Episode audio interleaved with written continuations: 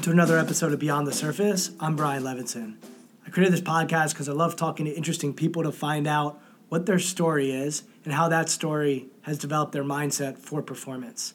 Really excited today to bring on one of my good friends, Martin Bahar, onto the Beyond the Surface podcast. Martin and I go way back. We went to elementary school together and played a bunch of sports. We played baseball, we played soccer. But our real passion back then is still one of our big passions today, which is basketball.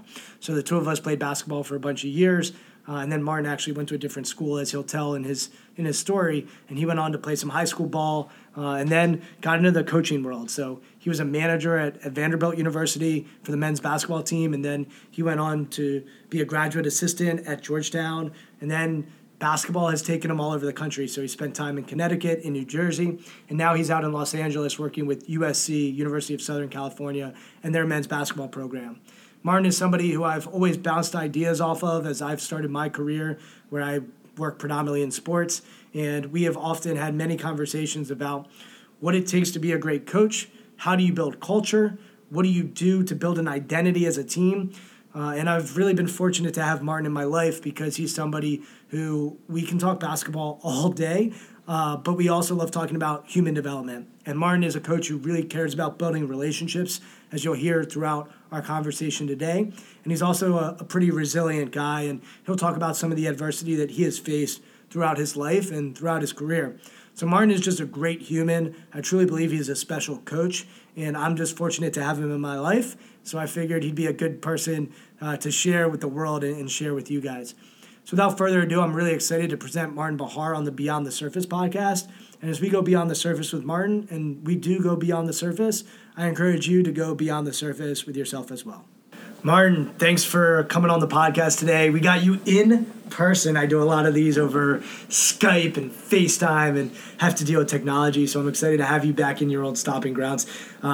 Martin was saying as he pulled up that this is actually, my office is actually where his dad's office was, so I'm sure he's having some memories of coming in and seeing Dad. And what was it like for you sort of walking in here? Any nostalgia for you? Lots of nostalgia. Also lots of fear, thinking I had to get my tetanus shot again, or a couple of those other shots. You had the flu shot you had to get here. My dad worked here for well over 30 years. It was one of his offices. So it was really exciting to come back, park across the street, and come on into the Bethesda Medical Building. Well, I'll promise not to, give you a shot or do anything crazy. I might kick you under the table if you say something stupid.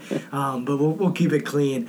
So, Martin, what we're doing with this podcast is really finding out people's stories. Sure. Our story actually coincides a little bit. So for those that don't know, Martin and I grew up together, basically in neighborhoods next to each other, and went to elementary school together and played basketball, baseball, some soccer. But basketball is really, I think, both of our passions from a young age. And I'm going to tell some stories about Martin as he gets going on telling his story, because I'll give my perspective, which is going to be fun because I haven't done this podcast with someone that I've known for as long as I've known Martin. So I'll add some color to his stories and see if he actually does remember what he was like when he was a kid. But bring me to your childhood. What was childhood like for you? What was life like for you down off of Glen Road and going to Wayside Elementary School? Sure. Yeah, born and raised in Potomac, Maryland, and my family, myself, my parents, my late older sister, Madeline, and my younger sister, Claudia, grew up in Potomac, Maryland. Went to Geneva Nursery School and then to Wayside, and then all of us went over Falls Road to Bullis School for the majority of our elementary into middle school into high school careers. So all right, so before Martin goes on, I want to go to elementary school. So yeah. Here's the deal with Martin that you got to know, and I'm gonna bring back some memories from Martin. So we started playing basketball in third grade, and we played on this just lots of hoop. It was just a dynasty of a basketball team. We three-peated third grade, fourth grade, fifth grade. Of course, we were the monsters of Potomac, Maryland, which is not anything that anyone will really write home about. But Martin came in third grade wearing the cardboard shorts that they would give you. So this rec league, they gave you these awful shorts. It wasn't like N1 mesh shorts or anything like that. And Martin would come in rocking those. And Martin was a little pudge ball, man. No doubt. He was a chubby little guy. And Martin, third grade, was not very good at basketball. And tell me if I'm wrong about any of this. But fourth grade, he'd come back, he'd be a little bit better. Yeah. Fifth grade, he'd come back, he'd be a little bit better. And then, like, sixth and seventh grade, Martin turned into a freaking monster. And, like he was always, like, a pretty good rebounder and could play defense and hustle. No one ever doubted his effort, but the skill necessarily wasn't there as third and fourth grade. But what would you do in the summertime working on basketball? Because I'm telling you, every year Martin would come back with like a little mid-range game, right. Ball handling, and all of a sudden, by the time we got to like seventh grade, like Martin could ball. Like, what were your summers like for you when you were growing up? Just lots of analytics. Yeah, that's just it. Data, numbers. Just crunch the numbers of my game. Now, I loved basketball at a young age. Really was drawn to it, and it was practice. It was blue collar, old school. A lot of time on the blacktop. A lot of time with friends outside. A lot of times playing a lot of older. I vividly remember in elementary school playing middle schoolers and middle schoolers playing high schoolers. And, the traditional way of getting better in anything you want to pursue, at least athletically. I always felt as though if I played against older guys, tougher, stronger, more experienced over time with, individual work on my own, that I would get better. And in third grade, you're not really thinking about getting better per se, you're just pursuing something you're into, and basketball was one of the greatest interests of my life at a young age. Certainly played soccer and baseball later on in middle school, and at Bullis played lacrosse and played that through high school, but really loved basketball, pursued it, practiced a lot.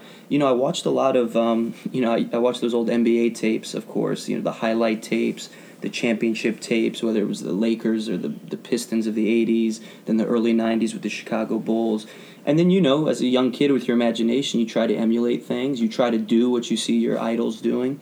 And I kind of just kept working. And then, sixth grade, things started moving in the right direction. Yeah, Martin turned into a nice power forward. I mean, neither one of us were the tallest dudes on the planet, but Martin was a solid power forward. And it wasn't this face-up stuff either. It was back to the basket, we're going to bump, and I'm going to get an angle, and I'm going to use that backboard. Yeah, he had some old school in him. And it's funny you talk about tapes, because I remember being at Bullis basketball camp, which is where you went to school and where I went to camp in the summer, and they showed a tape of Isaiah Thomas playing on a sprained ankle. And that was always... And by the way, the old Isaiah Thomas, not the new Isaiah Thomas. Of course. And, who played on a sprained ankle, I guess, one game, and then they had to shut him down this year, right? Yeah, the new Isaiah Thomas. Yeah, the new one, yeah. But the old one, he played fourth quarter. I think he dropped like 23 points or something. Hobbling around. And that stuck with me. I'm like, all right, that's what I want to be. Sure. So I was that little shit that would just run around and try to be tough, even though I was... tiny little man. But so you go to Bullis, which is right down the street from both where we both grew up, and that's where our paths maybe went away for a little bit. Mm-hmm. What was high school like for you? Because I wasn't in the building with you anymore. Sure. I didn't get to see it. Talk about that experience for you. We had a great experience at the Bullis School, my entire family. Obviously, Dr. Dick Young was the headmaster at the time. I came up through middle school, so an tail end of elementary school with a lot of the same friends. So we had a good group, a good support system in place there. Obviously, I had an older sister, younger sister, and our families really just enjoyed the entire experience at Bullis. In high school, again, pursuing sports, which is common among young people at different high schools, public and private. Had a great high school coach, Mike Hibbs.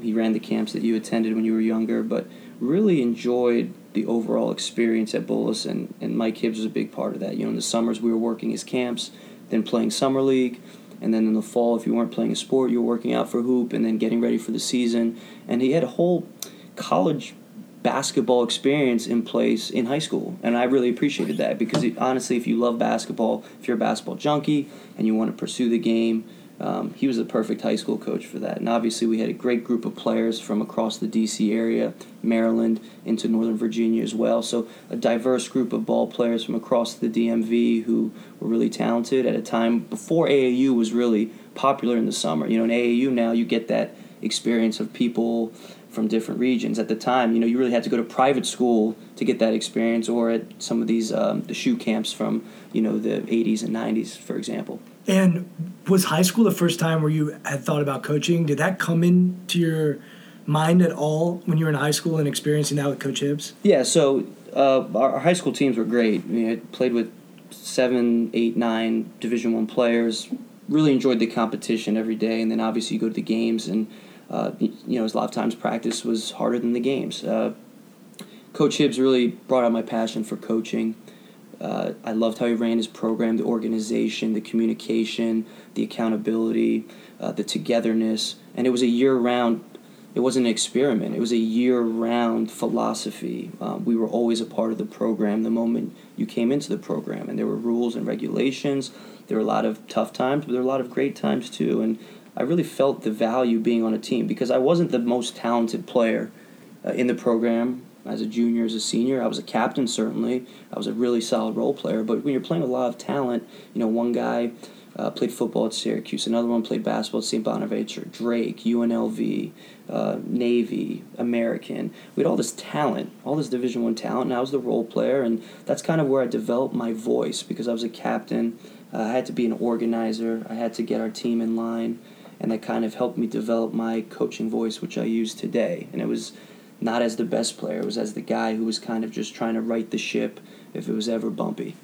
And I want to walk back a little bit. So you mentioned your family. So talk about what life was like for your family. What were some values that were instilled in you? I know you're tight with your family. Sure. It's a special group of people. Sure. Just talk about that dynamic and growing up in that house and what that was like for you. No, my parents, two people who always stressed education, who always stressed accountability, and they really wanted us to pursue our passions while at the same time handling our academic very seriously. And, you know, myself, my sister, my younger sister as well, very academically inclined historically.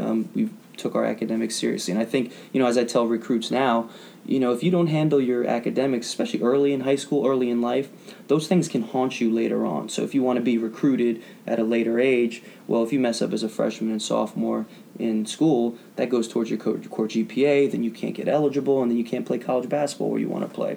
But anyway, academics were definitely stressed at a young age. My dad and my mom have very feel-good personalities. My dad's very outgoing. He's an Iranian who moved to the United States in the 60s, studied medicine in Switzerland, then came over here. My mom was born and raised in the D.C. area. She was a nurse. She eventually went into landscape artwork, and it was very much a very pleasant upbringing and one that was very enjoyable on multiple levels. And we also have a very international family, and I think that was very important for us. You know, we valued other cultures. We valued different experiences, not your traditional just vacationing experiences, but history, art, culture from different societies, different countries, and having an international family. I really feel as though I was very lucky to get that multicultural experience, especially at a young age. Would you say you're more like mom, more like dad? Where would you find yourself on that spectrum? My wife tells me I'm more like my dad. Yeah. You know, whiny sometimes, very outgoing personality. You know, our youngest daughter, Lila, who's 13 months now, she kind of has shown some of that personality as well. But, you know, I have a good sense of humor, and my father has always been the life of any party. And my dad's great because he's he speaks 7 languages. He can tell, you know, the hardest thing to do is tell jokes in other languages. That's one thing I always say. And he's able to do that. You know, he's got this big personality,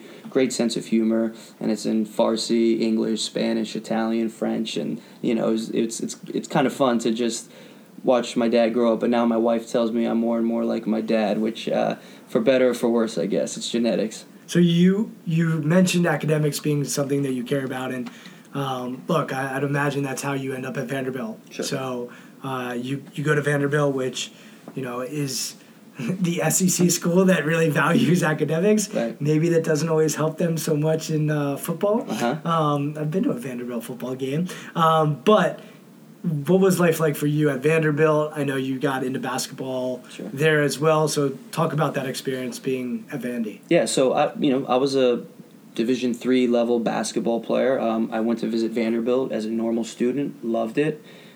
Reached out to Brad Frederick, who's an assistant coach at North Carolina now, and a good friend now since 2002 once I started, and I worked for the team as a student manager while at Vanderbilt.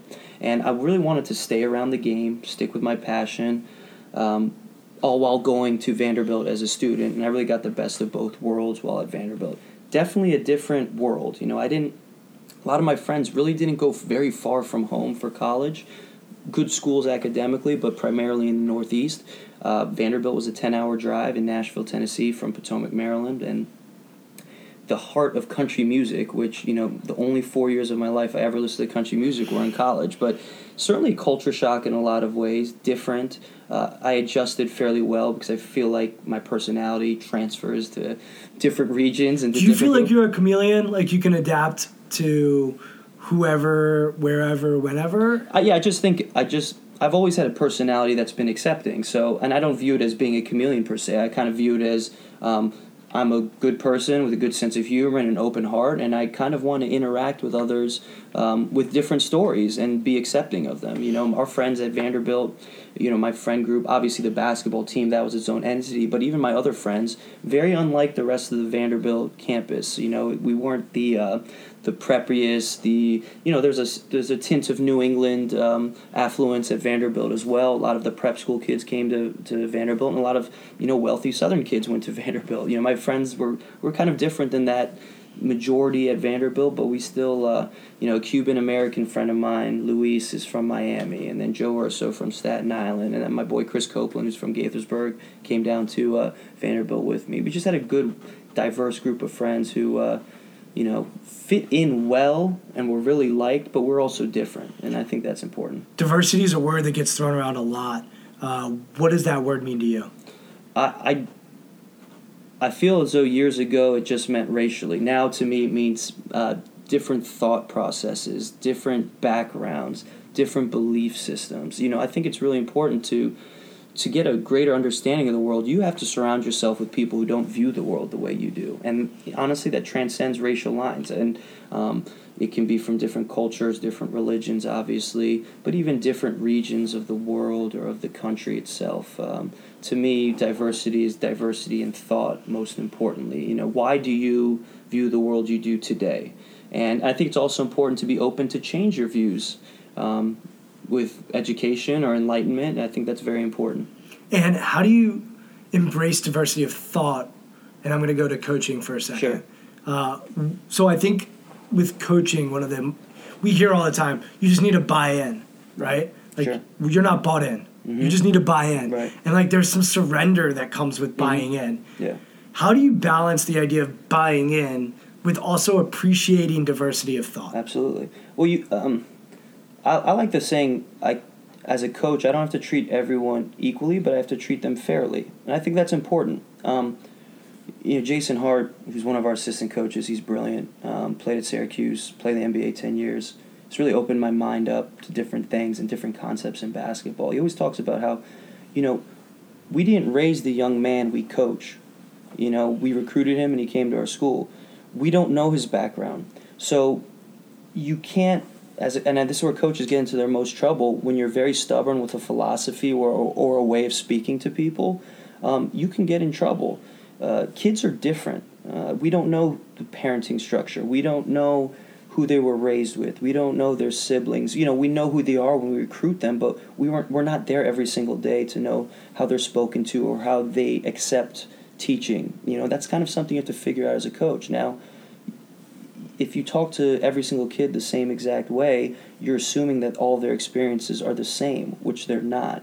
You know, messages are received and understood differently by different people. So it's just really important to me that, especially with this modern generation of athlete, you have to speak to them the way that they can most accept the message and then implement it so that your coaching can pay off in terms of strategy or helping them get better and be the best they can be. There's so much good stuff there. So I love the phrase, and it's similar to the one you did, what you said, which is hold everyone accountable, treat them all differently. Mm-hmm. And I think you have to be able to still, you don't let go of your values and the things that are your non-negotiables, sure. But you still need to understand, like, well, maybe this guy needs a kick in the butt and this guy needs an arm around their shoulder. And I think the best coaches back up one step from that, and they really do cultivate relationships, like you said. So you might know who the mom is or who dad is or who grandma is or who their high school coach was or their AAU coach. So you might know the people involved, but you don't know the story sure. necessarily. And the story is their story and their perspective. It's one of the reasons I love doing this podcast, because you're someone who I know very well, but I don't even really know your story. Sure. And so one of the things I love doing is finding out what is their story? And I've been amazed at every level, high school, college, and pro, because I play in all three sandboxes, mm-hmm. how few coaches really know their player's story. Right. And it's one of the things that I do when I work with teams is I want to find out who that person is. Before we even talk about confidence or motivation mm-hmm. or focus, I need to know who they are and who they want to become and who they are becoming, because those are different things. But back to the diversity of thought concept, I thought you said that beautifully. And I agree with you. There is diversity within religions. Mm-hmm. There's diversity within ethnicities. There's diversity within gender. Mm-hmm. There's diversity within generations. Sure, there's diversity certainly within races. Mm-hmm. So I love the way you put it, which is where I hope we can go with diversity, which is this value of diversity of thought. Mm-hmm. And, you know, what that looks like and who that looks like should matter far less than the thought and the appreciation of diversity of thought. And I think about the best teams and organization I've been involved with, and it usually tends to be the ones that value diversity of thought and create a culture where that diversity of thought is appreciated mm-hmm. and valued, so that that thought comes to the forefront and isn't buried or stifled mm-hmm. because it's the way we've always done it. So when I hear like it's the way we've always done it and that's the way to do it, right. Maybe it's me as a millennial, and if mm-hmm. people want to label me, they could say I'm a millennial, or maybe it's because of the way I was raised. But like I think that you always want to be contrarian when you hear that this is the way we've always done it, so that's the way you're going to do it. Well, as a leader, as a coach, for example, any decision you want to make, you want to just make sure you have all the intel, all the information, all the knowledge you have leading up to making that decision. That's the way, and you know, I think one of my strengths is I'm very much forward thinking. You know, I try to look at what decisions are we going to make. Why are we making those decisions? Okay, what are the results of those decisions? And that seems like a lot. But if you make a habit of just accepting information, accepting different viewpoints, and then trying to navigate your ship in a certain direction based on that information, I think that's important. Everyone's goal-oriented. Most people are goal-oriented. How can you get to that goal? Well, you're working within an organizational structure where different people can provide input that maybe you're not even thinking about. Maybe my assistant coach's strengths are my weaknesses. So can we mold that together to go in the direction as the head coach I want the ship to sail in? And I think that's important. I had this thought the other day. It is amazing how many head coaches hire people that they just know. Right. And they don't even take the time to circle the wagons and see maybe there's somebody who comes from a different background and a different system or a different culture, and they may add something that I otherwise wouldn't have known. So I look at a lot of the best rosters, and when I say rosters, I mean coaching rosters, and a lot of times you'll find that they have great assistant coaches who come from completely different backgrounds. Right. And once again, I'm not talking about it from a racial standpoint. I'm talking about that could be one piece of it, mm-hmm. but let's call it 10 or 15 buckets of what makes our identity. They have diversity of thought in there. And I just think it's such an interesting thing. The other thing I really like that you talked about, and then we'll go back to Vandy and find out about your journey, mm-hmm. is the idea of like, no, I'm not a chameleon. I'm my authentic self. Sure. I like to think I'm a person of character most of the time. At least I try mm-hmm. to be. Not to say we're not flawed. We are all flawed in some capacity. But I think that's another good point, which is like, you're going to be you. You value your upbringing. You value who you've been around. You value the international spice that is the Bahar family. And, you know, that's just a part of who you are. And I think the word that I would put around all that is you're inclusive. Sure. So you want to be inclusive and bring people in rather than be exclusive and shut them out, which actually leads me to this question. How do you handle athletes who want to be exclusive rather than inclusive? Yeah, it's difficult. There's so much that goes into the modern athlete now, which really wasn't around 10, 15 years ago. Start with social media, Social media for sure. You know, everyone's a superstar and starts in high school, even junior high school now. People are writing about kids at a young age, and we're retweeting it, and they're getting attention, and they're getting ranked. And, you know, a lot of kids get this false sense of self and security, and in a lot of ways they value themselves based on the mentions or the likes or the retweets. And we all do that, right? Like, we're no different. Like, if I, for example, this podcast, like we're gonna do this, and then hopefully you'll tweet it out, and 100,000 views. Yeah, we're gonna get 1 million views. Yeah, there you go. And like, I'm gonna be stoked by that. Sure. So I didn't mean to cut you off, but I think it's worth mentioning because like I was at lunch today with a guy and he was talking about this generation and this, that, and the other. I go, look around the room right now. How many people have their cell phones on the table at lunch? And how many of those people are not millennials? Mm-hmm. And all of the adults had their cell phones. So we're all, I think, addicted to that dopamine hit of the likes, the retweets. I don't think it's exclusive. Now, to your point, they're growing up with it. So it's embedded in them at 14, 15 years old. Right. And that is different. But I do think it's a societal thing that we have to just be so much more aware of. Like, I've started to really cherish those moments where I put my phone in my bag and I just say, all right, I'm at lunch with you. Right. Or if I'm in a hot tub, right? Or in a pool. Those are great moments because I'm just not touching the phone. Yeah. And I think we have to carve that space out for ourselves. And I'm sure, are there times at USC where you guys say, hey guys, put your phones away? Do you guys ever do that or not really? We definitely try to encourage it, just kind of do something else. There's so much. It's amazing how such a small thing like the phone. We're a slave to it, man. Yeah, you can get so much attention for yourself or your craft, for your talents now. It's not just sports, right? Music, acting. It's really incredible. So you have to kind of just break away from it for a while, put it down, relax, take a breath, maybe read a book and envision things instead of just watching things. There's a difference between watching something and envisioning something. And I think it's important that guys get a break at some point from just digitally based media or attention, social media, and so on. So. Yeah, imagination, creativity, innovation. Right. Like those, look, we can take in so much information. Like there are crazy stats on how much more information we take in today compared to 25 years ago. Right. I have stats up on my wall, and we can look at it. We take in 5 times the information that we did in 1986. Right?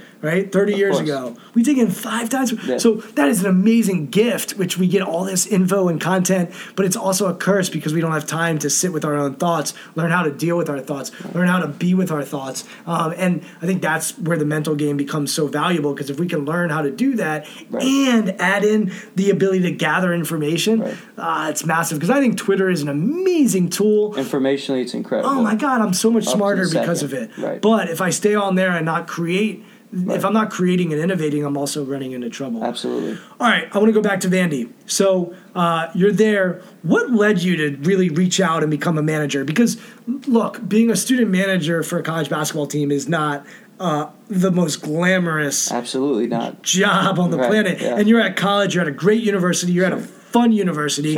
You're in an amazing city. I would think most people would go to a school like Vanderbilt and be like, all right, there's beautiful girls. There's good weather, and there's great academics. Not a bad choice, Mr. Bahar. What leads you to decide to be around a bunch of smelly clothing and sweat and work with basketball players? Well, like I said earlier, my high school coach was a great coach, really motivated me to want to reach my potential in the coaching world. And so my avenue to getting into coaching was essentially being a manager at Vanderbilt. That's being at practice every day. You're partaking in practice on the court and drills and such. But the vision, you have a vision then of, I want to be a coach. Right. My vision then was, I want to be a coach. I'm going to grind this out for 4 years. From here, I'm going to go to grad school and be a grad assistant, and that's going to start my coaching career. And in your mind then, is it, I'm going to be a college coach, NBA coach, high school coach? Did you have any of that? Or is just my passion was wanting to be in college coach. College coach. Yeah, loved my high school coach.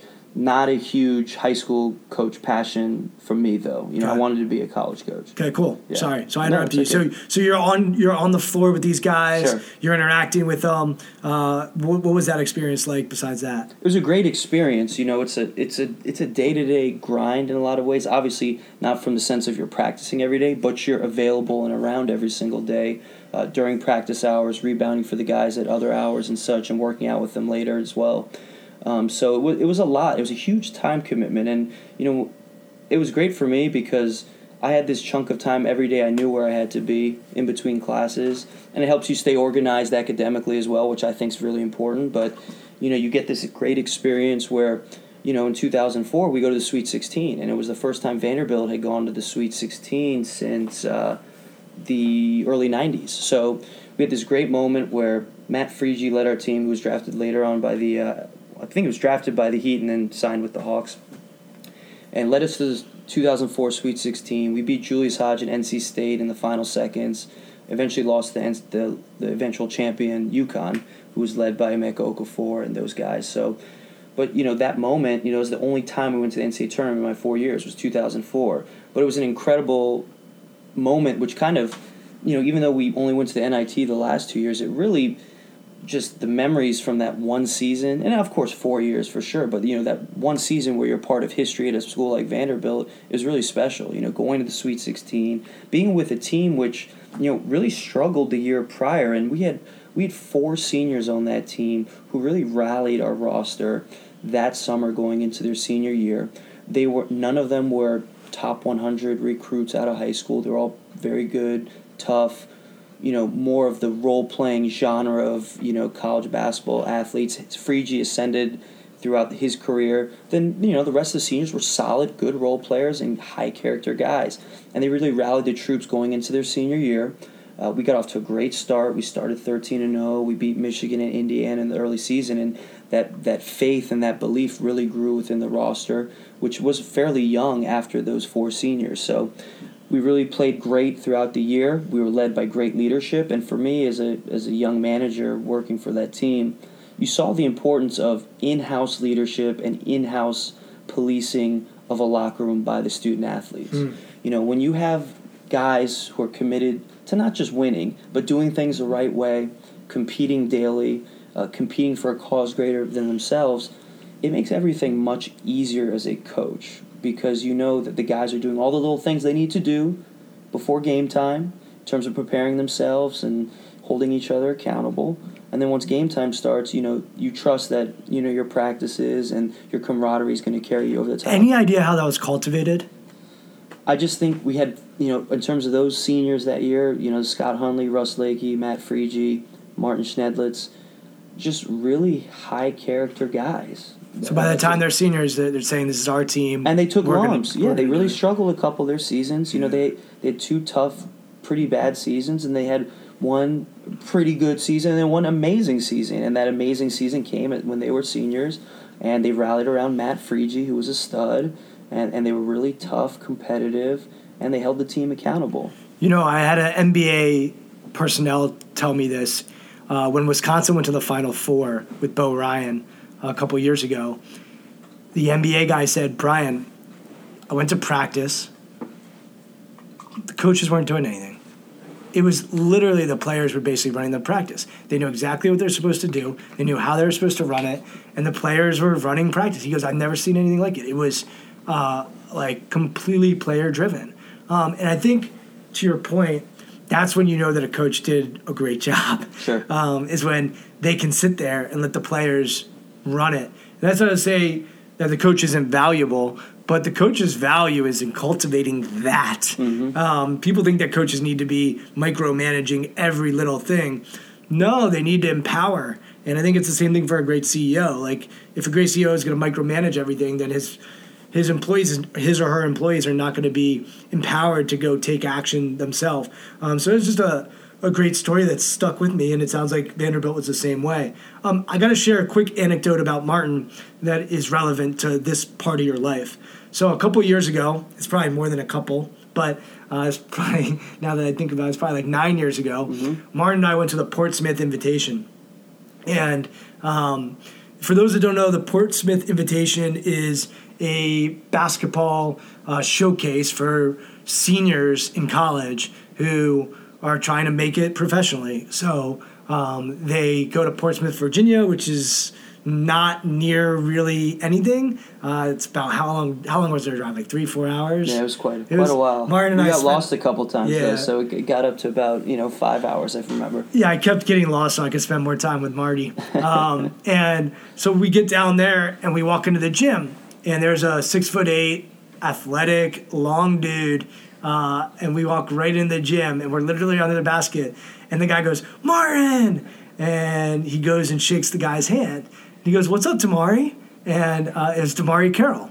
And So Tamari Carroll ends up, I think, being a late first-round pick in the NBA, and sometimes in the Portsmouth Invitation, they get late first-rounders, and a lot of second-rounders, a lot of guys who end up playing overseas. But for those who don't know, Tamari Carroll is still in the NBA, playing for the Raptors. He's now, he's been a starter. He's a great basketball player. Sure. But Damari, I think, went to Vanderbilt for a year or 2 years? Damari was there for 2 years. And then transferred to Missouri? Transferred to play for his uncle, Mike Anderson, at Missouri for his last 2 years. So he sat out one and played 2 years after that. But here's why I bring up this story. So Martin's a manager at Vanderbilt and interacts with a freshman or a sophomore, Damari. And we walk in the gym years later, and Damari immediately recognizes Martin. So my question to you is, how did you cultivate the relationships then when you're at the bottom of the totem pole? Like, it's one thing for the head coach to walk into that gym or an assistant coach who recruited him to walk into the gym. But here is Damari, who you're the manager of the team. Like, let's just get this, let's make this really clear. Yes, you're on the court with these guys, but you're also doing all kinds of stuff, right? Laundry, figuring out logistics. I mean, the managers of basketball teams, they are in the weeds doing monotonous, boring, ugly, dirty, small work. How did you cultivate a relationship with someone like him? Or, I know I talked to Matt Frege years later. Mm-hmm. He had a relationship with you as well. So these guys who could have big egos, who could be exclusive, you were able to bring them into your space or your world. Can you paint some color around that? Yeah, well, you have to be an accepting person. Damari was a kid from Alabama, great kid. It didn't work out at Vanderbilt. He transferred to Missouri. It really worked out. Even though he was going to be great at Vanderbilt, he wanted to go play for his uncle. He had a great career. Now he's a multi-millionaire, and he's having amazing success. And the funny thing about him is he kept getting better too. He didn't stop getting better. And, he came into the league as an energy defensive guy. Now he's an energy defensive guy who makes threes. And that kind of changed the complete trajectory of his career. But, and at Missouri, he played point forward. Exactly, right. And he wasn't, shooting that many threes. And that's okay. But back to Damari, being accepting, different guys from different parts of the country. You spend so much time day to day with guys when you're in the locker room with them, especially over the course of a college basketball season, since that's the longest season of any of the college sports. It's really important that there's camaraderie and there's character in that locker room. Now, Damari, one thing I'm really thankful for that Vanderbilt staff, we had a lot of really good guys. And coming to work as a manager is really fun every single day when there's good people around, there's hardworking people around, and there's people who love the game. And there's ups and downs, like any single locker room. There's nuisances and there's issues that you have to handle and deal with. But when there's a high character in the locker room across the board, those little things, they never really keep eroding the product and the camaraderie that's already existing. Damari's just a great guy with a big personality, and I was the same way. Got it. All right, so you graduate Vandy and you decide to head up back to your old stomping grounds and head back to Washington, D.C., take a job as a grad assistant at Georgetown at a really interesting time to be at Georgetown. So, amazing. So talk about that experience, and I know a little bit about it, but give me the inside-out version from your perspective. Sure. So Georgetown, I was working their summer basketball camps, networking.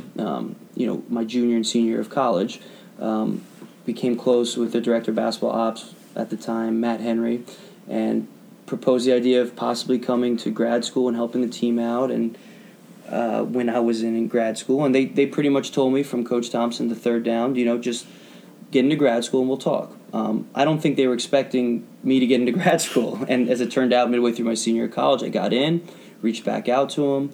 And that old academic thing kind of worked out. Well, Mom and Dad were right. Yeah, well, Coach, and that's why I preach that to everyone. Coach Thompson III had never had a graduate assistant his first 4 years at Georgetown. Wow. And so because of that, they can't get kids in there that want to then work on basketball. Yeah, right. You have to have a really good GPA. You have to knock it out of the park as an undergrad, and then you have to be crazy enough to want to coach basketball. Right. So I got in. I helped them run the camp that summer going into graduate school, having no clue if I was actually going to be a part of the program. And as it turns out, I did a nice job helping them run the camp that summer. And at the end of the summer, Coach Thompson brought me in and offered me a position on his staff as a graduate assistant.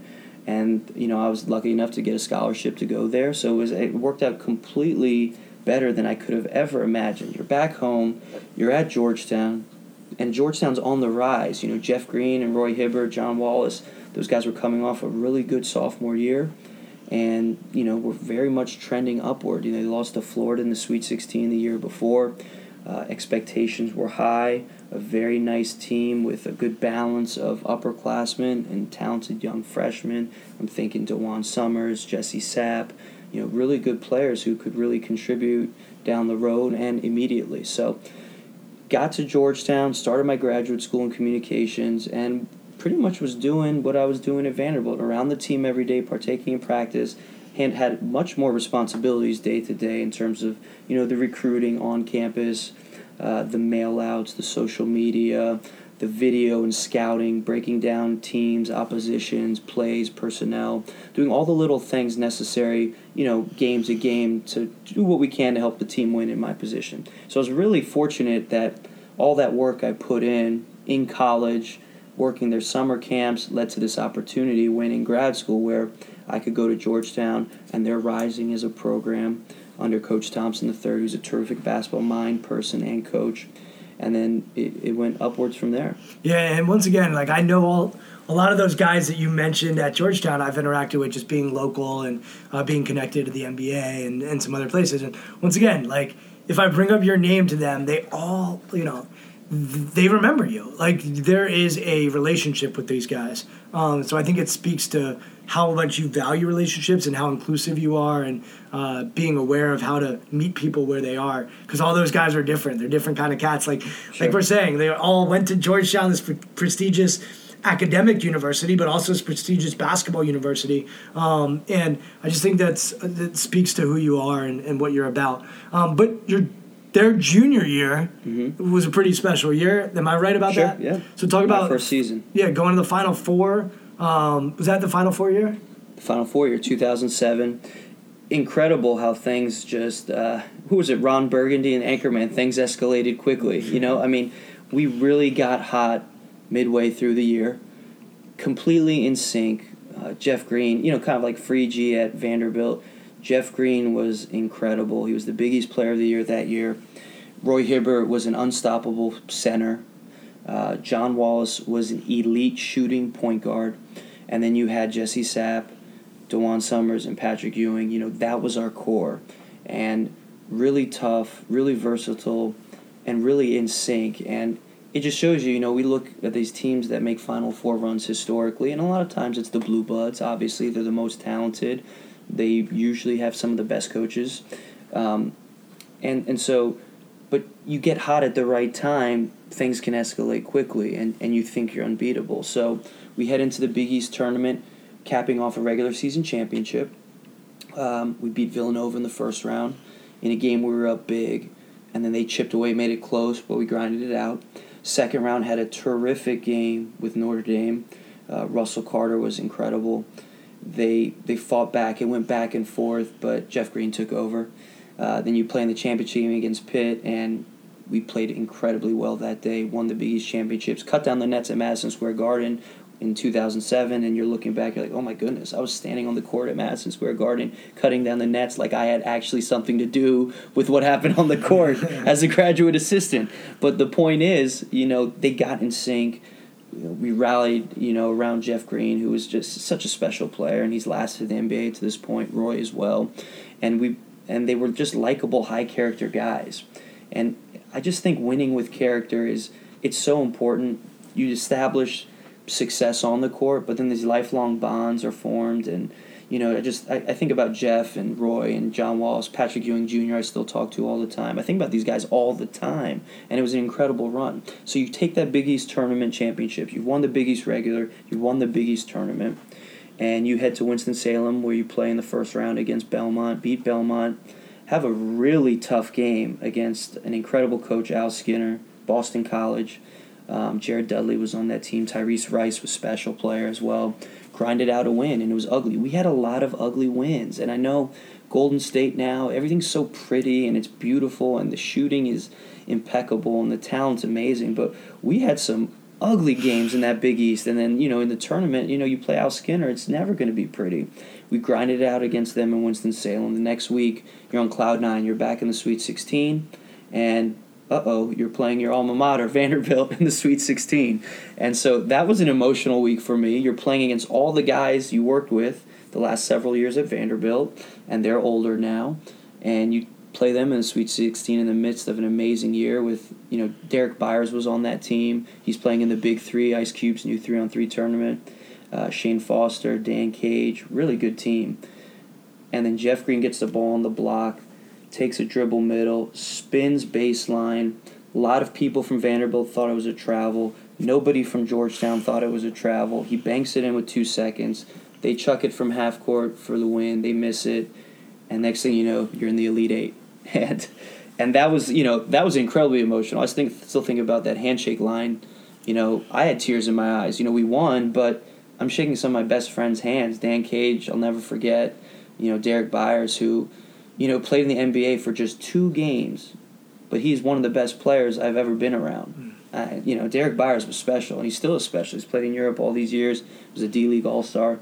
But, you know, going through that handshake line after an emotional win against your friends, that was unforgettable. And that I wasn't really excited that day. You know, I was kind of was just like my heart was beating out of my chest. I was anxious, and, you know, we beat Vanderbilt that day, but it wasn't the most fun I ever had on the court. And then you play North Carolina in the Elite Eight, and we went on a late run, and John Wallace, your boy John Wallace, made a big three, went to overtime, and then we cruised in overtime heading into the Final Four. So, you know, you think about all those experiences. It starts with character. It starts with kids with great work ethic. And it starts with just the belief and the trust that great teams have individually with one another. And then obviously coach-player, player-coach, which I think is really important as well. You have to have that trust that your coaches can handle things and they can put you in the right situations. But then as a coach, you also have to trust your players that, you know, you have to let them – you know, they're the star of the show. They're the actors. We're the directors. You know, they're the actors. You have to let them shine and have some freedoms as well. I want to try to connect the dots a little bit because you talked about that Vanderbilt team being special because of the leadership and those guys really holding each other accountable. And I had John Wallace on the podcast, so he shared some of what he thought the secret sauce was at Georgetown. But one of the things he said was, like, you know, John, Roy, Jeff, all those guys came in not as 5-star recruits. And you talked about being an underdog in your life, and, you know, and we talked about growing up, like basketball, you just got better every year, got better, and you sort of never thought you arrived. Did both of those teams have a little bit of that, I don't want to call it an underdog, maybe a chip on the shoulder, but it sounded like the work ethic was just there for those teams. A, is that accurate? And B, is there anything that you felt like the coaches did to cultivate that for both of those teams? Yes, so you're 100% right. You know, I talk about my 2004 Vanderbilt squad and then the 2007 Georgetown squad. Chip on the shoulder teams. Didn't have top 50 recruits in the program. But those specific classes, there weren't high elite level recruited players. Frege was recruited at a high level. Jeff Green late was. Roy was a project. John Wallace was supposed to go to Princeton until Coach Thompson III decided to take the Georgetown job. And he walked on. His first year, which I don't – obviously that slips my mind because I wasn't in the program then. But, yes, John Wallace, one of the best point guards, best shooting point guards I've ever coached, was a walk-on at Georgetown, and he's an incredible player. I love this because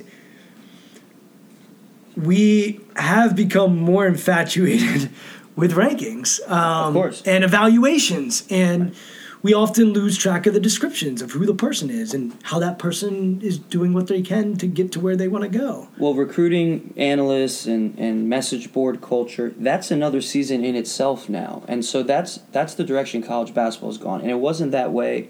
You know, rankings were prevalent. The internet rankings and recruiting services and recruiting analysts, it wasn't as big. And message board culture just wasn't as big as it is now. But you have the basketball season now, but then you also have the recruiting season. And so it goes back to what we're talking about, the young kids nowadays. You know, they're being ranked and they're being talked about and they're being mentioned year-round. And that does have a positive effect, but also has a detrimental effect sometimes on young people. But when you talk about great leadership from those two teams, which I was lucky to be a part of, they didn't have that so-called gas behind them. They didn't have that hype. What they had was a lot of heart. They had a chip on their shoulder. They had great work ethic, and they were great people. Mm-hmm. And they figured it out, and they wanted to be great. And it's still possible now. You know, you see a lot of teams in college basketball who've gotten better quickly. You know, I think about Virginia Tech, Buzz Williams. Like, he's done an amazing job there in just 3 years. I mean, they made the tournament in year three, and he's always taken pride in under-recruited kids. You think of Jimmy Butler, Wes Matthews, you know, Lazar Hayward, all these great players he had at Marquette, under-recruited, Jay Crowder, and yet you have to respect that. And they aren't the highly rated kids. They're the chip on their shoulder kids who are very competitive. I think that competitive gene is important, and on that 2007 Georgetown team, those kids were really competitive. Competitive gene. Do you think it's a gene? You think it's something that's cultivated, nature and nurture? Where do you stand on that? I think the special ones, I think that's nature. I mean, just the guys, the Kobe Bryants, you know, that's him. That's who it is. There's raw, authentic. He wants to win at everything. You know, obviously Michael Jordan, they talk about a lot. There are some kids now who I think they don't know what it means to be competitive day in, day out, minute in, minute out, practice in, practice out. You have to cultivate that sometimes so that as a college coach, at least, when they're in year three or year four, if you're lucky to have them, that they understand what it takes to be really good. Because you can have a really good freshman year and average 5 points per game, like our kid at USC, Chimezi Metu, averaged 6 points per game as a freshman. And then this year was the Pac-12's most improved player, was second-team all Pac-12, and averaged 15 and 8 as a sophomore. He'll be drafted next June, and as a junior, he's going to graduate in 3 years, and he'll be drafted. But, you know, he had a pretty good freshman year and only averaged 6 points. You know, and so sometimes you just – you know, you just got to get better, and you got to understand that it's a process with those things. I heard this great line in a book I'm reading. They said, nurture your nature. Right. So simple. And I stand on the side of, I think we all have certain DNA that we are wired for, and then it's our job to nurture whatever it is that's our strengths and mm-hmm. to nurture whatever our weaknesses and try to turn them into strengths. And I think at the end of the day, a coach's job is to find those people who love to compete. Right. And maybe not only love to compete, but also love to figure out problems and go toward challenges. And, you know, you could say it's grit or whatever it is. Don't make excuses. Right. They go toward solutions mm-hmm. rather than excuses. You do your homework on those things, and then you bring the right people on the bus, and then you have that bus that's cultivated with a culture of, you know, we want you to be your authentic self. We want you to compete. When we're in practice, we're on it. You need to go to class. Whatever those things are that are non-negotiables for a coach and a staff, I think it's there. But, yeah, I think you need the right people on the bus. And, you know, yeah, there's an old saying, it's easier to slow a fast horse down than get a slow horse going. Mm-hmm. And I think that is true. And so, like, sometimes – let's just use Draymond Green because it's easy and everybody knows who he is. You know, it's a fast horse that you sometimes need to slow down. Right. But I think you'd rather be on that side of things than to try to whip a slow horse to get it going. It's interesting when I talk to NBA teams or really any professional sports team, they all say, you know, I'm like, what do you value? And almost all of them say competitiveness. Yeah. It's almost a starter. It's a starting point. Like, if that's not there, I don't know where we're going to go. So I think a lot of people would agree that whether that's something you learn when you're 3 years old, 8 years old, or out of the womb, I don't think we really know. But I think you do want to nurture your nature. It's funny that the just with the NBA stuff, the competitiveness versus the upside, those problems and those questions are always posed to these front office people because the upside is just what it is. It's upside. And a lot of times guys with that chip on their shoulder who are competitive, who are talented, and who may also be specialists, which is NBA is a specialty league. You have to do something elite. Traditionally, you have to do something very elite to stick. You may sneak in there, but if you're going to stick, you better be elite at something. It's just funny because the NBA, a lot of times, they err on the side of upside. And sometimes upside and competitive don't intersect at the point where that upside pick ever becomes great. Yeah, and I think potential often will show itself based on competitive spirit. Mm-hmm. And there's other factors as well, but I think competitive spirit is a big one. And to your point, it's really hard to cultivate. You can create an environment, and there's certainly – look, like, did Buzz bring in kids who were – ultra competitive, or did he create an environment that did that? Right. I tend to think it's both of those. Sure, yeah. They intersected somewhere. Yeah, they intersect, and I think, you know, I think Golden State doesn't get enough credit for how competitive they are. Mm-hmm. You know, Steph Curry is competitive as all hell. Right. Klay Thompson, Draymond, you know, KD is competitive. They're competitive dudes. It's when they win, and if they're winning by 20, they want to win by 25. Yeah, they're not stopping. 25, they won by 30. Yeah, and Steve Kerr, by the way, does it with a smile on his face. Sure. So, like, I think that's all really interesting.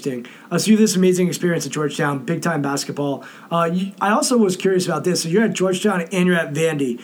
And look, both of them have good athletics. They're playing in big-time sports. And certainly Georgetown has a massive tradition of basketball. Even as a Syracuse alum, I can recognize that. Okay. And I grew up in the D.C. area, so I've got a soft spot for the Jerome Williams, Othello Harringtons, and Don Reeds of the world. But I'm curious with being part of basketball at both of those schools. They're both such academic institutions, and you sort of started to describe the typical Vandy kid, and basically we could replace that with Georgetown, and I think it would be pretty similar type of kid. What did you see being part of basketball programs on that inclusive, exclusive scale of things? And you just got to probably observe a lot with how do these basketball players interact with the rest of the campus. Can you just talk about that a little bit? Sure. Personality, you know, I always felt as though the kids who are smart, who we could recruit to Vanderbilt or Georgetown, who had the personality, they were the guys who really had the best whole experience at, you know, Vanderbilt or Georgetown, even at USC now, same thing. You know, you really want to make the most of your entire college experience. You want guys who are motivated to play in the NBA and to win at a high level in college, but you also want guys who just enjoy the day-to-day experience, and not the experience of, oh, I'm a celebrity on campus because I'm a student athlete. Just the experience of being around different people and going to class and learning, and, you know, even something going to lunch and hanging out and having a good time. So I always felt as though that we really hit the nail on the head when it came to just getting kids with good personalities. Jeff Green's smile, John Wallace, Roy Hibbert's quirky personality. You know, all these guys, they really embraced the university that they chose to play college basketball and study at. And I think that's important because Jeff, Roy, John, DeJuan, these guys, Pat Ewing Jr., they all love Georgetown. And you hit on something there, which is they're all probably really grateful to be there. They were glad to be there. Absolutely. And I'm sure you deal with this at a school like USC where you are getting big-time recruits there. You know, how do you deal with the idea of let's be where our feet are, we're at USC, which, by the way, is not a bad place to be. Mm-hmm. Let's be here while still understanding, like, yeah, I want to make it to that next level. How do you manage that at a school like USC? Look, the guys at Georgetown, I know Jeff and Roy didn't necessarily come in with people touting them as NBA guys or Matt Frege as an NBA guy, but at some point they're reading, like, hey, someone's saying you're going to be a top first-round pick or whatever it might be. How do you manage the notion of, hey, guys, let's be where we are? And by the way, I see this at the high school level. Absolutely. Where guys start wearing their college gear because they're committed, or they're seniors and, you know, they're committed to USC or whatever school that they're going to, and now they're not appreciating the high school experience. So how do you manage that sort of idea of, hey, I've got something really great coming in the future, but let's appreciate what we have right here, right now? You really want the kids you recruit. If you're honest in the recruiting process throughout the whole time, obviously you want to build trust. That only happens over time. That doesn't happen the moment they commit. You want to build trust. But if you're honest with them the whole time and have them understand what your goals are for the program, and every step of the way you're reinforcing those goals, it helps them embrace the, you know, because everyone's in such a rush to go to the NBA. But if they embrace the college part with your honesty leads them to understand why you want them there and how you see them thriving under your tutelage, that kind of helps bring them into the family more so. You know, it's harder now than ever because they're in basketball more than any other sport. It's a rush to get to the professional level. Now, you know, in baseball you can leave, you know, in high school. You know, obviously in soccer you can go to the youth academies. But in basketball, once you step foot on campus, a significant percentage of these student athletes are thinking about when I can go to the NBA. Well, and the Zach Collins of the world, who played at Gonzaga last year, mm-hmm. who's not necessarily thinking that, even though he is this highly touted right. guy, but they, you know, you're going to be a backup. Mm-hmm. We've got this stud center. You know, he would talk about it. He's like, but eventually it's like, I have to go. And, like, there's almost now an expectation that if you don't go after your freshman year, right. then you're not going to be a pro. The more they see you, the more they – right. The more they see you, the more they pick at you. And I'm talking they being NBA scouts, yeah. NBA front offices. There is that fear in college basketball more so than any, even though there's so many examples of guys who just reached their potential and kept working and then – they spent 4 years in college, and, hey, they're great college players, and they're great pro players. I've got to share this experience with you. So I've gone to the NBA Combine a few times with an NBA team and interviewed players at the Combine, and it is unbelievable the difference between a freshman and a senior. Incredible. We forget this. 18 years old, 19 years old versus 22, like, the seniors are so much more self-aware.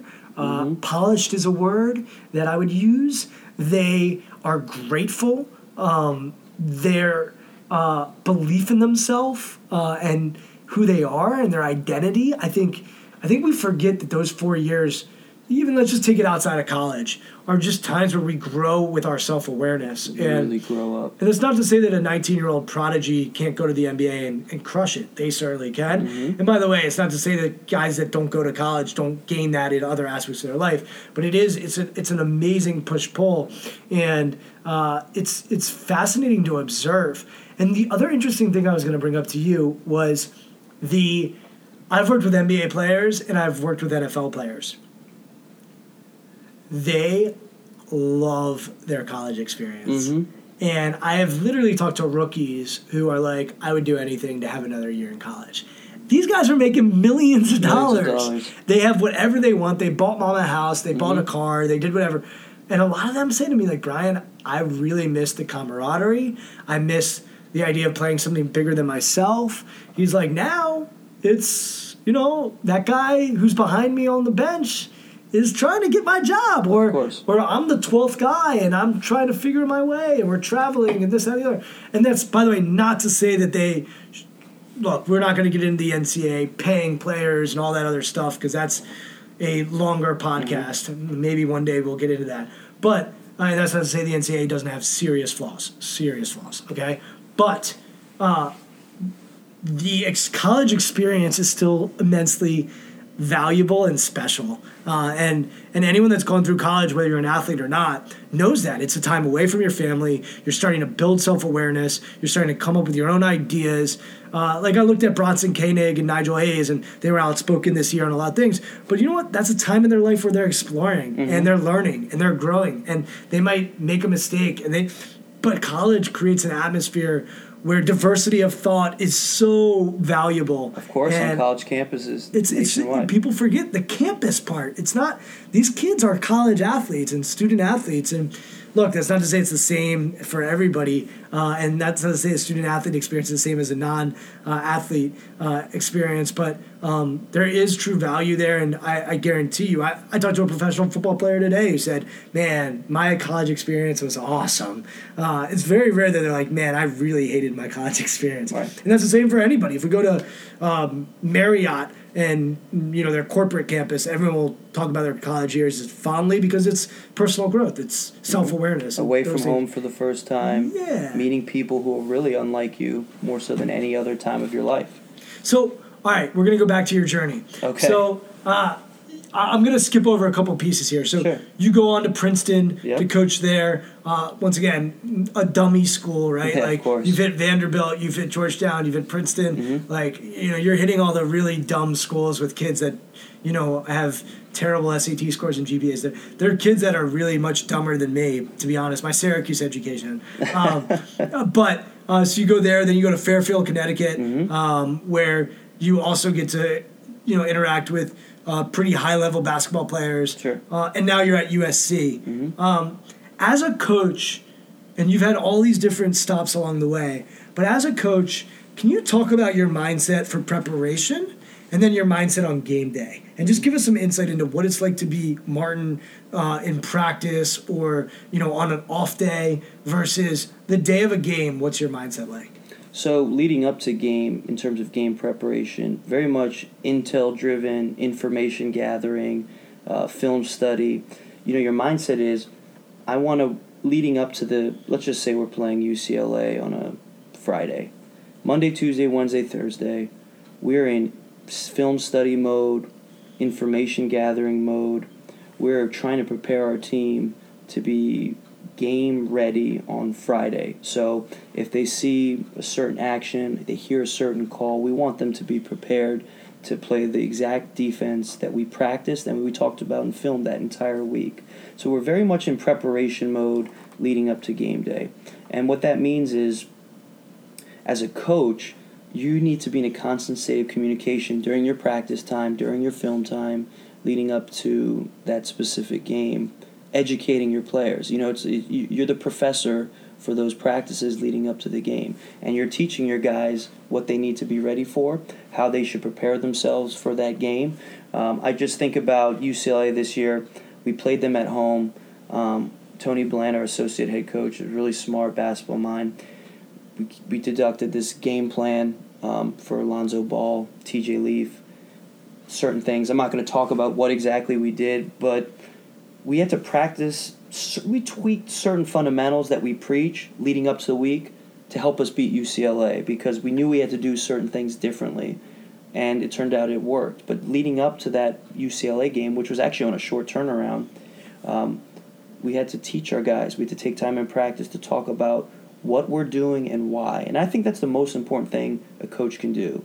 It's easy to tell the what. You know, you can watch a coaching DVD and know the what. But a lot of kids now need to know why in order for them to kind of be comfortable doing what you're asking them to do night in and night out. Why are we guarding Lonzo Ball this way? That's important because, yes, you want to take away Lonzo's three. You want to not let him pass the ball up the sideline in transition for easy baskets, because those are two of his biggest strengths. But it's really hard to do. He's a special talent.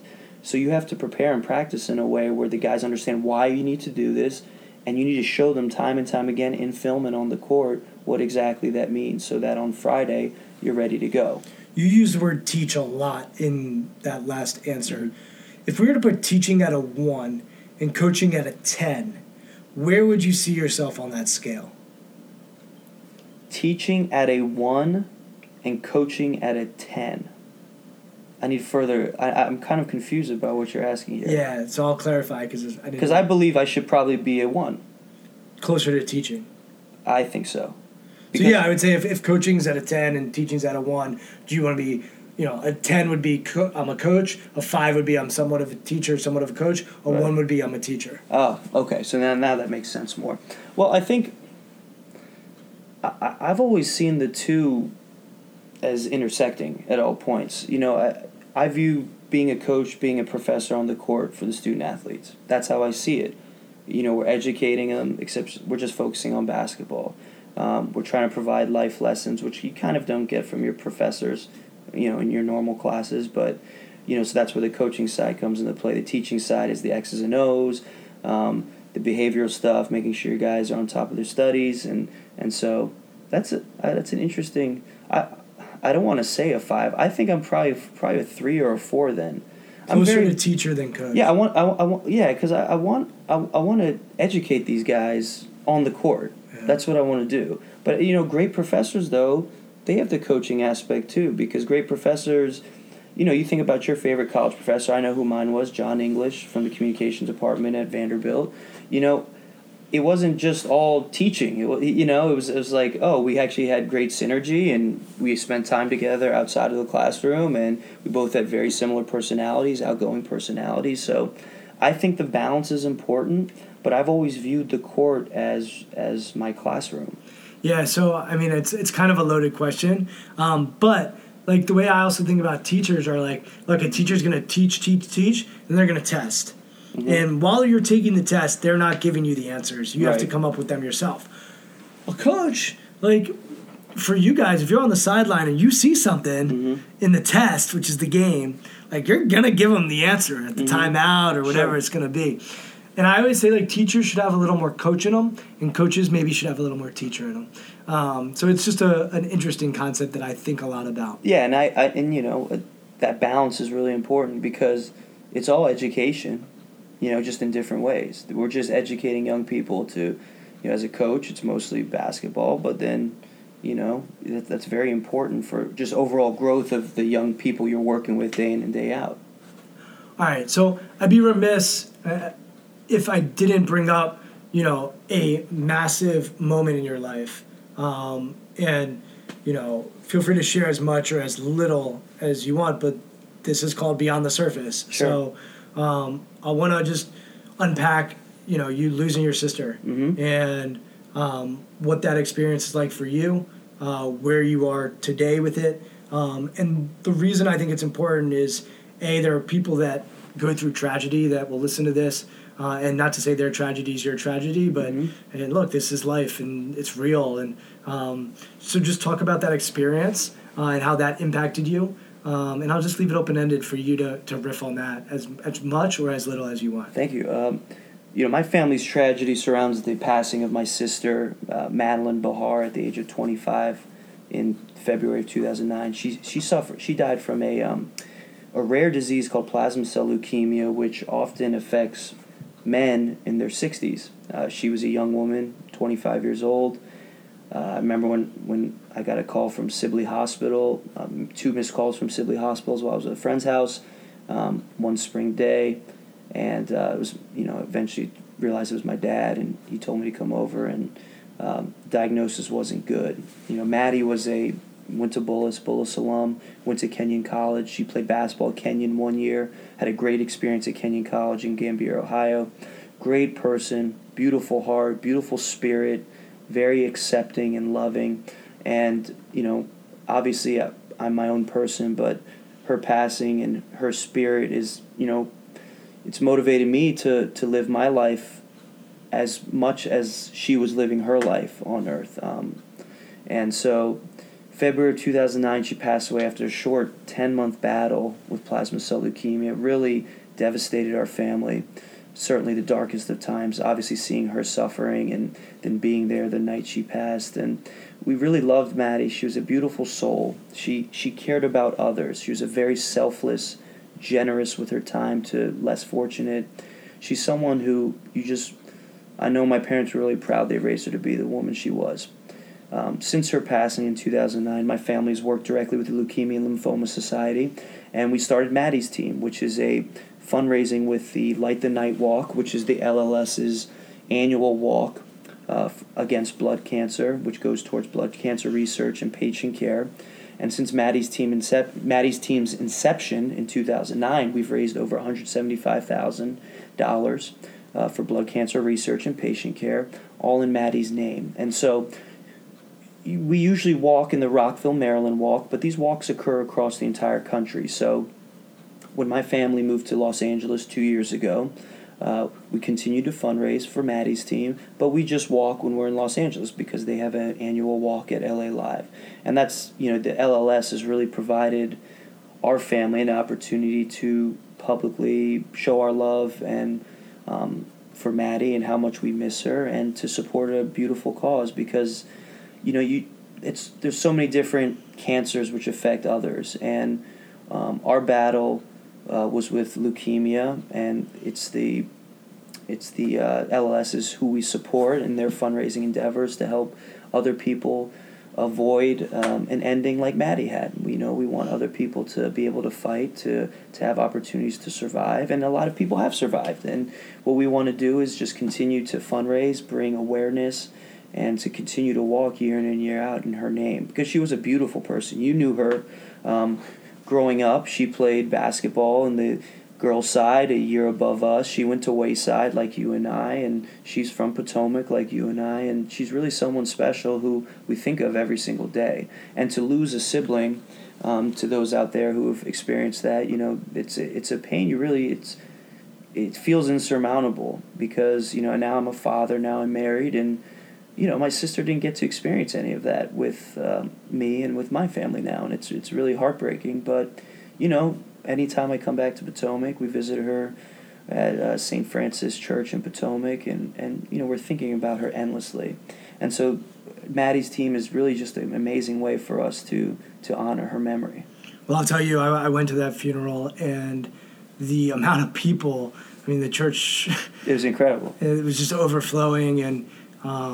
you know, your sister got the tall jeans. That's yeah. What I remember most. Yeah. Like looking up at Maddie, and it was truly a remarkable ceremony. And I want to just end with that, which is to give you a platform to promote what you're doing, all the great work every year. Martin's promoting and trying to raise money. So for those listening, when he does that, I usually retweet, or I'm not a big Facebook liker, but I try to like on Facebook, and if you feel touched by that at all, please feel free to support Martin. So Martin, if they want to find out more about the walk, is there a place that they can do that? Sure. Or website? And then also I'll give you just a platform if people want to follow you on Twitter and, sure, and sort of follow your career. Let's use this time to do both of those. Yeah, well, before going on, I would just say that whatever you're passionate about in terms of philanthropy or helping others, be the Pied Piper for that cause. I mean, I think it's important. You know, we're all lucky. You have a beautiful family. We all have beautiful families. We're all successful in our own ways. But, you know, there's less fortunate people who are struggling in various avenues. And I can't help, you know, I'm passionate about fighting leukemia because that affected my family. But if you're passionate about other things to help others, be vocal about that. You know, you know, we need to have more of a helping hand for one another in this world, and there's people who are well off who can do things to help others who aren't as well off, and I think that's important. I think it's one of the beauties of what we were complaining about earlier, which is social media has created this opportunity to crowdfund and just, you know, get it out there. And look, like the ice bucket challenge, like I actually wrote something on Facebook because it bothered me a little bit that people were so promotional with what they're doing, but at the end of the day, people are just trying to do good, and the amount of good that I think this generation can do and is doing, I do think that there is more passion about doing good in our society today. And I think, look, if that means that they're taking a selfie while they're doing good, who really cares? Mm-hmm. They're doing good. Absolutely. So I think part of the social media opportunity is the opportunity to spread doing good work. And like you said, I think just by being born in this country, I mean, your dad was born in a much different country than where he lives today. Just by being born here, we are fortunate. We are privileged just by waking up in the U.S. And that's not to say that everybody has the same situation or dynamic, but there is amazing opportunity that we have here that doesn't exist in other countries. And that's reality. And we do have an obligation to try to make the world a better place. And without getting too preachy, I think doing good is something, look, a lot of this podcast about how you do well. Mm-hmm. And I think doing good is highly underrated. And I think for those of us that do good, I can make an argument that doing good is actually more important than doing well. And I like how you said, you know, all of us are successful. It just depends how you define success. Mm-hmm. But I think we're all capable of doing good. There's nothing to stop a man or a woman or anyone from doing good in this world. So I appreciate you sharing your story and, you know, being vulnerable enough to share the darkest of times, as you called it, for you and your family. And if people want to follow you on Twitter or learn more about the society, where can they go ahead and do that? Yeah, I'm on Twitter and Instagram, mshonebahar, M-S-H-O-N-E, Bahar, B-A-H-A-R. Can keep up to date with my family, but also, you know, USC basketball. We're doing some great things right now under Andy Enfield. Set the school record for wins last year, 26 wins, and return entire roster to a lot of hype this year. So we're going to have to manage expectations and get the most out of this group, but we're really excited to do it. And anytime anyone's in Los Angeles and their friends and family and listeners of Brian Levinson, they're more than welcome. And leukemia and lymphoma, is that just go onto their website? I mean, everyone pretty much knows. Yeah, you can Google Light the Night Walk. You know, we're on Facebook now, facebook.com/Maddie's Team. You can Google Maddie's Team and Leukemia and Lymphoma Society. But we're fundraising pretty much year-round. Our walk is in October. If you're in the D.C. area, New York, L.A., Chicago, cities across the United States, you can partake in the walk. You can fundraise if you like. It's a great cause, but like I said before, whatever you're passionate about, whatever causes you really care about, be vocal about that and do your part to help others. Well, I want to end by saying, like, there are times over the last hour or so that we've been talking that I've had flashbacks of seeing, like, young Martin, and both of our hairlines are being lost. And Martin's rocking a little beard right now. He's got a little salt and pepper going on. Yeah, I got seasoning with mine. Yeah, I think both of us are aging not quite like fine wine, but maybe we are. I don't know. But it's been fun. We had a lot of give and goes, pick and rolls, a lot of great memories. And I have memories of running through the halls of elementary school with you and, running around our neighborhood. And I had somebody else on this podcast talk about that they're still in touch with a lot of friends that they had from camp or from their elementary school. And, I think, having friends that long is special. And I certainly don't take it for granted. And I think our worlds have collided even more since we've both been so involved in basketball. And I really count that as a blessing. And I'm extremely grateful that our worlds get to collide like this. And when you're home, I get to rope you into the office and get to chat with you. And hopefully next time you come back, we'll do it again. And maybe we'll talk about some of the other things that we weren't able to get to today. No, this is really fun. And, good luck out here. And my family will be listening from across the country in Los Angeles. Sounds good. Thanks, Martin. Thanks, Brian.